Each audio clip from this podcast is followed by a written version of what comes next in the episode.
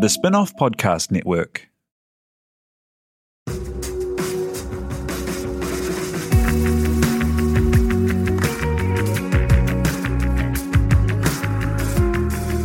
You're listening to Business is Boring, a podcast that reckons it's anything but. Business is Boring is brought to you by SparkLab, offering inspiration and practical advice to help businesses find their edge.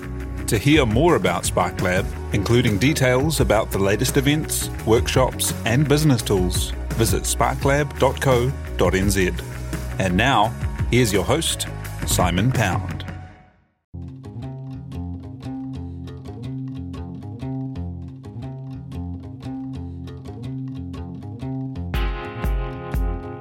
You're listening to Business is Boring, a podcast that reckons it's anything but. Business is Boring is made by the Spinoff with help from Callaghan Innovation, New Zealand's innovation agency. Here's your host, Simon Pound. Coming from New Zealand, it is so important to keep in mind that what may seem pretty niche here can translate into a massive business overseas. It is the concept of Dr. Paul Callaghan who inspired Callaghan Innovation. This idea that a hundred great companies doing tightly focused products with global ambitions could change our economy. Well, today on the podcast, we have exactly one of those companies. You might not have heard of soft tissue repair, but it is big business. It's highly focused healthcare, where in this instance, a company called Aroa uses materials from sheep stomachs that were previously a low value commodity and uses them to help provide the scaffolding for human bodies to repair wounds. It's remarkable stuff and at great scale. More than 100 staff, patents around the world, FDA approval, and they've partnered with some huge healthcare players. The company is run from here by founder CEO Dr. Brian Ward, who started as a vet, went into big pharma, ran New Zealand Bio, and then got the idea to take animal tissue to repair human tissue. To tell the story of turning that idea into a great company, Dr. Brian Ward joins us now. Kia ora, welcome. Great, it's great to be here. Thank you. Hey, so t- take us back to the beginning of, of your journey as a vet. How did that begin? Yeah, so I went to Massey um, and trained there for five years, um, did a veterinary degree, and uh, when I graduated, I um, went into um, equine practice, so horse practice. Um, I did that for a couple of years, and then at the time, I was uh, flatting with a product manager who worked for Cadbury, who seemed to be having a lot more fun than I was having. So I thought there was something wrong with this picture. So I left veterinary practice uh, and went and worked for a healthcare company here in New Zealand called Baxter Healthcare. And that was really the start of a change for me, moving from being a vet in practice to um, a person uh, interested in healthcare, interested in pharmaceuticals, and working in that industry. I mean, that's remarkable because being a vet's kind of like being a doctor, except you get no information, no one can tell you anything. You've got to work a lot more stuff out yourself. So probably is that is that a head start moving into the world of healthcare delivery? Yeah, it was. I mean, it was. Um, I mean, uh, being a vet's all about observation. I think you learn a lot of good skills around observation, and so I think that was a good basis. I had, you know, training as a vet. You learn medicine, you learn surgery, so you have a good grounding in the sort of fundamentals. So it translates quite well uh, to people. So for me, it was a great base, but there was a whole lot of stuff I didn't know. So I was working, you know, moved into a commercial environment. Um, so you know, I had to learn a lot about you know sales and marketing and financials and stuff like that. So that was quite a steep learning curve for me. And into the world of kind of big pharma. Talk me through that journey and, and it taking you overseas because it's kind of got a bit of a uh, big pharma sounds kind of like um, almost like a doomsday kind of you know big big doom and disaster kind of name, but obviously delivering a lot of goodness for a lot of people as well. Yeah, and I think that's the great thing about the pharmaceutical and medical device uh, business is that you know in the end you are helping a huge number of people and the drugs that you get involved in, the devices that you get involved in, you know, they do an enormous amount of good. You know, often you hear the odd occasions where uh, they don't do good, but generally, you know, the, the, they do a lot of good for people. So, in that sense, it's a hugely um, satisfying uh, and interesting uh, industry to work in. So I started here in New Zealand. I worked for Baxter for a couple of years, um, and then moved to the UK and worked for Beecham. Um, and they were a, manufacturer of um, penicillins. Um, so you know, a global company, you know, global reach, um, you know, fantastic experience. What brought you back to New Zealand? You know, it's one of those things that's typical for Kiwis. You know, we lived overseas for quite some time, you know, six or eight years, and um, we our first child, Tom, was born there, and at that stage we decided, are we going to stay here forever, or are we going to make the move and move back to uh, New Zealand? And in the end, we decided to do that, and um, it ended up being a good move. Were you able to bring the skills back? Like, what what kind of work were you able to do here? Yeah, so um, not really. I mean, I so I'd worked um, in a commercial role in business development, and you know, coming back to New Zealand, those sorts of roles didn't exist here. So for me, it was quite a change. Um, I left industry and moved back, uh, and we bought a couple of clinics in Hawke's Bay. And so, you know, my goal was to, you know, work in a clinic and, um, you know, see how that went professionally. Um, I did it for five, six years, and then decided that really wasn't me, and decided that I wanted to make a change and get back into um, a more industrial job. And what was the path to NZ Bio?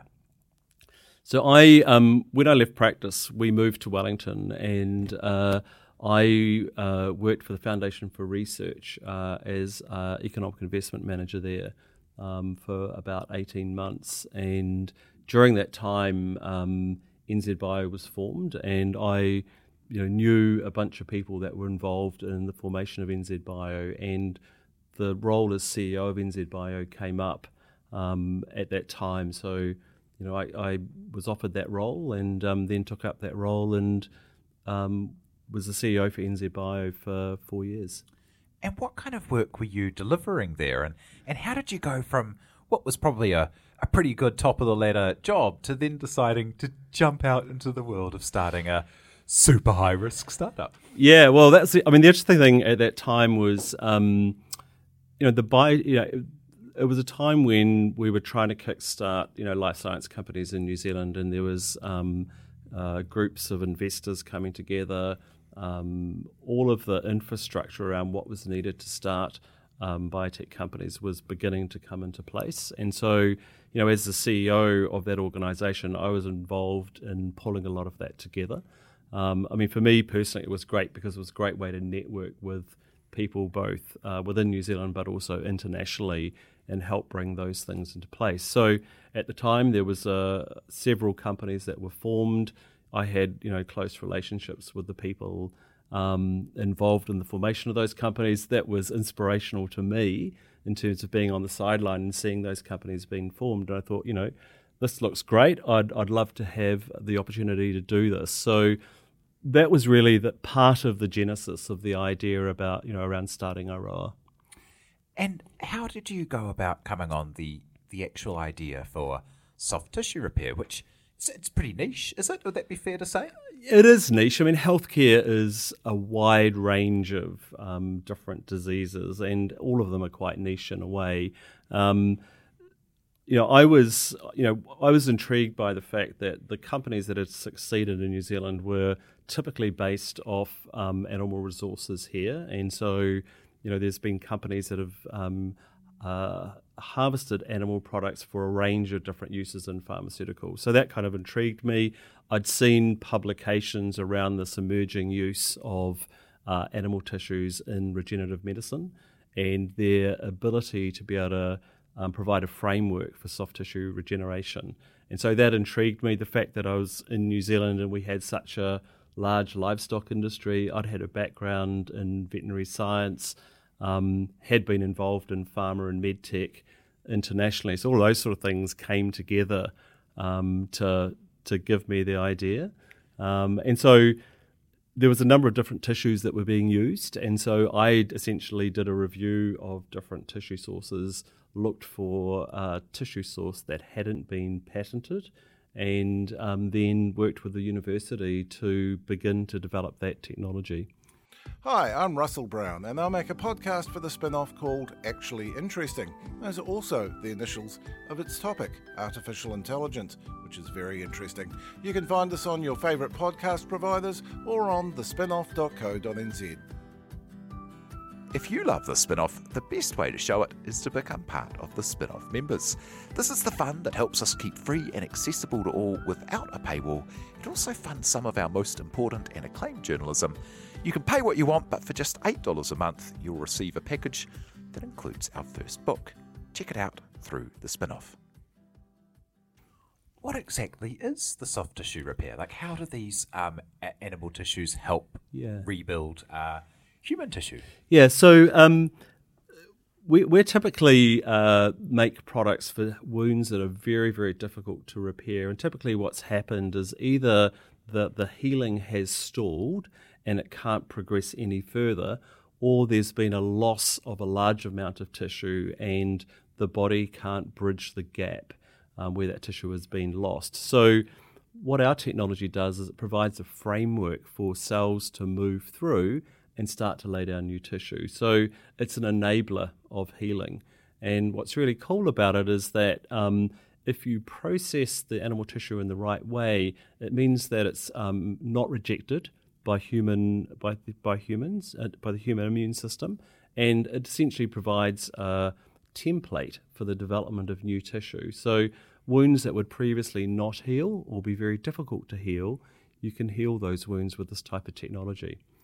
And and I, I saw in um, reading up on the, the products, it's such a fascinating concept that kind of it's things like um, that might not jump to mind in the first instance, like ulcers for diabetic people and the like, Yes. which is yeah. So so is that kind of what hard to treat or hard to get to means? Like Yeah, it is. I mean, so as you age, obviously your healing becomes more impaired, and some people that have particular disease states, they just it's very difficult for them to heal. So diabetics um, tend to be poor healers. People with vascular disease, um, people that have uh, metabolic diseases um, don't heal well either. So there's a range of people that just don't heal very well. it's such a cool play on the idea of taking a primary industry and adding IP, and that you know it doesn't get much more primary than selling bits of sheep overseas, That's which right, New Zealand's exactly, got a bit of practice in. Yeah. But then the biotech edge of it, like, are there any special applications that mean that that sheep tissues are particularly good for this?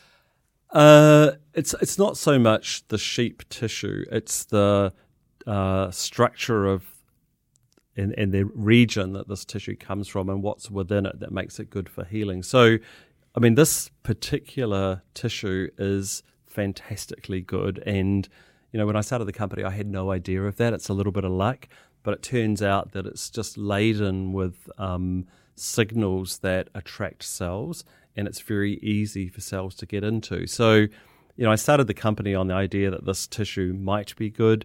It's turned out to be a lot better than, than I thought it would have been. And so there's other tissues that are being used, so the, the, Yes. the kind of the, the area exists. But I still imagine it's quite a process to go uh, and actually build out the infrastructure required, the science, the the the kind of backing even to take on this kind of idea. Like, what are people? Um, yeah, how do you get people behind you on an idea like that? Yeah, it's tricky. I mean, um, particularly in a uh, area like this, because it's a regulated industry, the time from starting the company to actually selling products is it's a long pathway. So that's for us that was probably five years. So for a good part of that, you know, investors weren't really sure is this a science experiment or is this actually building a company? So um, early on, it was about getting people that were patient enough that would stay the course. And you know, we were lucky when I first started the company. I had a couple of angel investors that put in enough money for us to prove out the idea. Um, you know, I'm I know a little bit about um, surgery and a little bit of science, but I'm not a scientist. So you know, we had to employ some scientists. Um, you know, we had a crew of 15, 16 people in that first five years to develop the um, original technology. Um, we had to get it approved by the FDA, so there's all the regulatory requirements that go behind that. So for quite some time, you know, there was a lot of work that happened before we really started to see the fruits, the fruits of our labour. Um, yeah, so it's a long pathway. Does it make it easier or harder when you're dealing with uh, tissues from one one species into humans? Like, does that does that add to the complexity, or is it always hard when you're dealing Uh, with the FDA? It's it's always hard when you're dealing with the FDA. There's a massive amount of information you have to provide to them. Um, using tissue from animals has some additional requirements because of you know potential for um, rejection or maybe disease transmission. So they have very stringent requirements that you have to meet. Um, there's no shortcuts, and they require you know a massive amount of data to prove that your product does what it says, what you say it does. We mentioned Paul Callaghan in the intro, and Yes. uh, you actually accessed some of the kind of predecessors of what Callaghan Innovation is now to kind of outsource your science. Talk, talk me through that because I, I just love this idea of like you have an idea like this, which is you, you know it's it's not a trivial thing to achieve, but being able to kind of like pick up the blower and call some people and get some scientists in to help you deliver it. It's it's quite a cool process. Yeah, no, absolutely. I mean, for, when I started it, I mean, I started it as myself and a PhD student, and um, I, you know, we didn't have anywhere to go in terms of a lab or anything like that. So um, I knew some people at that at that time. It was industrial research. I knew some people that worked there. Um, you know, had a meeting with the crew there. You know, they um, offered us some space to um, rent. Um, at that time, we also contracted in some of their scientists. So we had, you know, two or three of their scientists working for us at the beginning there. So it was almost like we were able to pull this thing together um, quite simply, really. Um, and they were fantastic supporters. I mean, they really um, did a lot to, to help get us up and going. And, you know, over the time that we were there, we were, we were at IRL for four or five years. And, you know, through that time, you know, they were incredibly supportive. And we, at various periods during the company's development, they came in and um, provided, you know, expertise. Because is it hard to keep up the spirits on like a five year journey like that? Like I can imagine, like you know, if you're in the area of commercializing, you know, sci- science, maybe all of it seems like it's running perfectly to schedule. But you know, how many barbecues are you going to over a five year period? And someone saying, "What are you up to?" And you're like, "Oh, I'm finding some tissue in the sheep to fix a." ulcer in America, and the people go, "What are you? What are you? How's it going?" You're like, "Well, I don't know yet." yeah, no, absolutely. And you know, if if you've worked at an early stage technology company, there's typically more things going wrong than there are right. So there's always things that aren't working out, and I think. Particularly in the first four or five years, there was a lot of that. So it just takes a huge amount of resilience and persistence to kind of to, to find your way through that. You know, every six months you're working on a new challenge, and the first the first challenge is just like you know, can we um, you know, can we make this? Then can we make it at scale? Can we then prove it works? You know, and there's a whole lot of incremental steps that you go through, and it's not till you stitch everything together that you actually know that you have something. So that process is, um, yeah, certainly it's a long process, and it definitely takes uh, some perseverance to work your way through that. And there must be some great moments when it, it's working. You know, what were the what were the Oh, points where it, where yeah. it showed you that like you were on the right track? Yeah, absolutely. I mean, we, you know, when you get the readout from some key experiments that you're doing, um, you know, and commercially, as you're progressing towards a commercial product and you're seeing interest from commercial partners, you know, that's fantastic as well. So just a, you know, a series of both technical and commercial validation events along the way. I mean, that's what provides the encouragement to um, to keep you going. What was the big turning point with kind of signing up your first big international player? Because I imagine up until that point, you're probably just kind of a person with some some experiments going on. Yeah, absolutely. I mean, um, signing up the first player for us was hugely important. Um, I think, you know, for everyone in the company, up until then, we weren't really sure that we had something. Um, and it was that getting that commercial validation from somebody that knew the field really well um, was really important to us. Um, that one customer, you know, probably represented 30 failures as well in terms of kind of getting to that, getting to, to doing that deal. So um, you know that was a huge uh, that was huge for us. It was um, it also was uh, you know uh, a financing event for us as well. So it meant that you know it gave us the ability to live for another couple of years and uh, make some more progress. So um, yeah, I mean, it was a relief. It was a huge relief uh, getting that first um, commercial deal across the line. And when you're doing things like building out a new way, a, a new offer, a new product in a, in a market, mm. there's so much market education and so much building of infrastructure to actually yeah. do sales and, yeah. and and support and all of that. How have you managed that from New Zealand, where you're, you're still kind of headquartered and based, aren't you, as a company, with yeah. your major market being America and, and now like looking into the rest of the world? Yeah. So um, from day one, really, we never we never thought that we were going to be able to build our own initially build our own sales uh, infrastructure. So um, our goal was to do a partnership with a large um, global company, and for them to be the sales and marketing um, arm of our company. And so that you know, and, and our first deal was like that. You know, Hollister was the company. They initially did a North American deal, and then it became a global deal. And so it meant that we could focus on developing products, developing manufacturing, um, developing out all the quality part of the business that we needed to do, um, and then they would be responsible for um, sales and marketing. I mean, that was hugely helpful for us. I think if we were doing both together, it would have been incredibly challenging.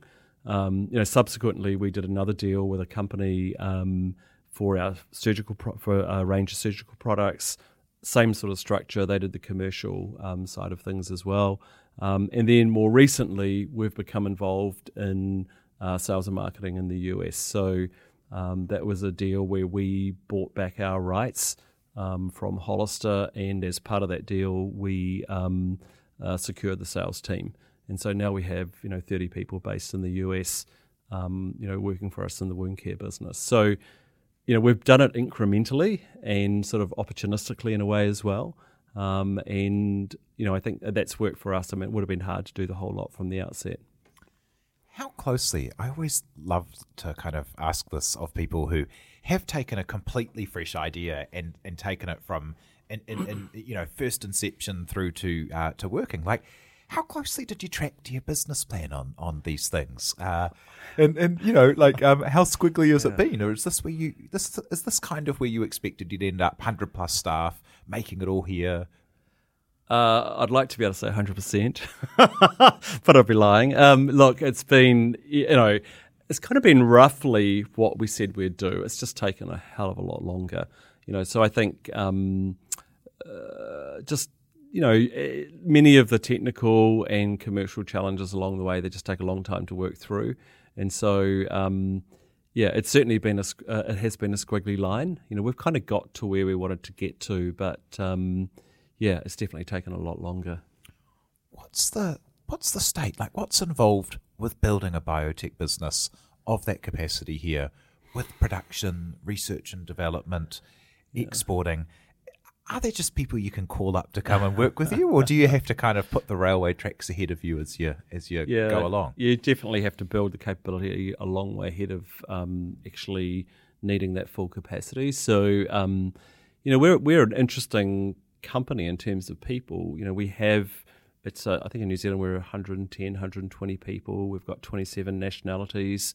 Um, a lot of people have come from all around the world to work at Aroa. So it's a very diverse, interesting group of people, wide range of skills. Um, typically, people have a, some sort of technical background. Um, but yeah, it's been um, it's certainly been a business where we've had to build you know a lot of capability and you know ahead of you know reaching full scale.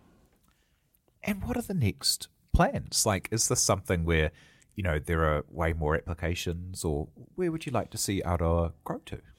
Yeah, definitely. I mean, so the technology is has applications in many fields of um, surgery, and so you know we've we're in uh, you know difficult to heal wounds in some areas of surgical repair. There's a wide range of other areas that we could also expand into. So we feel like we have a great foundation, and we feel like we've just got started. Um, and you know, from the space, we feel like we can build a really large, you know, leading company from New Zealand. So, you know, it's a great springboard for this platform. And I think now that we have a US based uh, sales organization, you know, that's also gives us distribution into America. And what's it like for you as a leader in this, as there are hugely different draws on your experience and skills and time and challenges around getting something off the ground, getting yeah. it launched, and then a scale up like this? Yeah, look, my job's changed every year. You know, so my, the first year was very technical. The next couple of years, very commercial. It's obviously I was very fo- focused on specific tasks. Then now it's a much more general role. So I think you know my role seems to get reinvented every eighteen to twenty four months. I mean, uh, for me, it's been great to grow up with the business in a way and to be involved in many aspects of it. My day to day is not so involved now in the detail of the business, but um, you know, it's a hugely interesting area. You know, uh, you the great thing about the industry we're in is there's a diverse mix of people. Um, you're dealing with a whole wide spectrum of people um, all the time, and I love that. It's fun. Yeah, it's really interesting, and you're dealing with really smart people as well, so it's great. Once something's kind of working, it looks like, you know, of course it was going to work, you know. But, you know, were there points along the way where people told you that it was not a clever idea to try this, or, or were you thought that it wouldn't it wouldn't get there? Uh, look, there's been a few points like that. I mean, it always seemed like it was going to work. It was more about having enough cash and being able to hang in long enough to get it to work. So I think it was always feasible. I think. Um, you know, I think there's been a question mark around could you develop this kind of company from New Zealand and make it successful? I think we've proven that. Um, but yeah, there has been, you know, there's been a few points along the way where there's certainly been a degree of doubt, but also quite a lot of optimism that we could kind of push through that and, and get done what we need to get done. What advice do you give to people who, you know, are thinking of, because um, it's a, it would have been a big jump in your career as well, out of uh, senior management and leadership and certainty into high risk biotech, uh, you, you, know, startup enterprise. What what advice do you give to people who have an itch to try and build a, a, a great business like that? Yeah, it's a tricky question. Um, I think it's. I think you're right. It's it's very different from being in a large company, and I think it's hard to appreciate that. I certainly didn't appreciate how different it would be, you know, when I got involved in this. So when you're in a large company, you're so much more secure. You know, you get paid every month. Um, uh, you know, you've got a whole lot of people around you that help you with things, and a lot of infrastructure that you take for granted. And when you're in a small company, you have none of that, and so it's a lot more tenuous. Um, yeah, it's definitely you know you need uh, you definitely need to be able to hang in there, and you definitely need to be able to um, be resourceful and you need to be able to stay positive and kind of and, and make it work. I think the the wonderful thing is you really it's it's neat to be able to see um, see what your efforts lead to.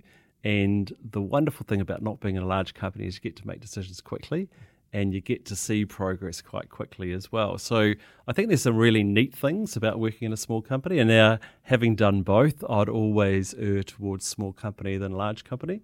I think it's just you can be so much more impactful uh, in a small company, and um, yeah, I think generally it's a lot more fun. So you know, I, I would do it. I think. Um, you definitely, uh, yeah, you definitely have to be in for the long haul. It always takes longer, and you've got to be prepared for that. But um, it can be hugely satisfying as well, and it's fun to grow a company. And as a final thought, something that we, we like to ask everyone is having, you know, reached these milestones that must have been really hard fought for, like what's your version of success? Like what would be success for you to be able to look back on Aroa and see what you've what you've made? Yeah, for me, um, you know, I think it's at a number of levels. I think um, you know, it's great to have been able to build a company that actually helps people and does, you know, improves people's lives. And so that's a hugely satisfying thing. I think, you know, from a company perspective, to build a sustaining uh, healthcare company in New Zealand that goes on and continues to be successful and as a platform for, um, you know, future growth, I think that would be uh, incredibly rewarding as well. So I think, you know, those two things are probably key for me. Well, thank you so much for coming and sharing your story today. That's Dr. Brian Ward, who's the founder CEO of Aroa Biosurgery. Thank you so much. Good. Thank you, Simon. Thank you very much to Tina Tiller for producing, and thank you very much for having us along and listening. If you have enjoyed this podcast, please do jump on board and give us a review on iTunes. Uh, and if you have any suggestions for people you would like to hear from, jump onto Twitter and hit me up at Simon underscore pound. Cheers.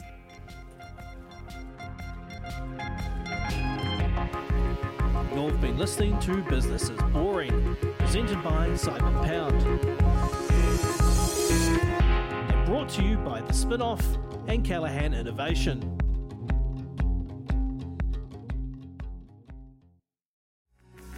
From the Spinoff Podcast Network, that was Business is Boring, brought to you by SparkLab. Make sure you're following Business is Boring wherever you get your podcasts. And for more information on SparkLab, visit sparklab.co.nz.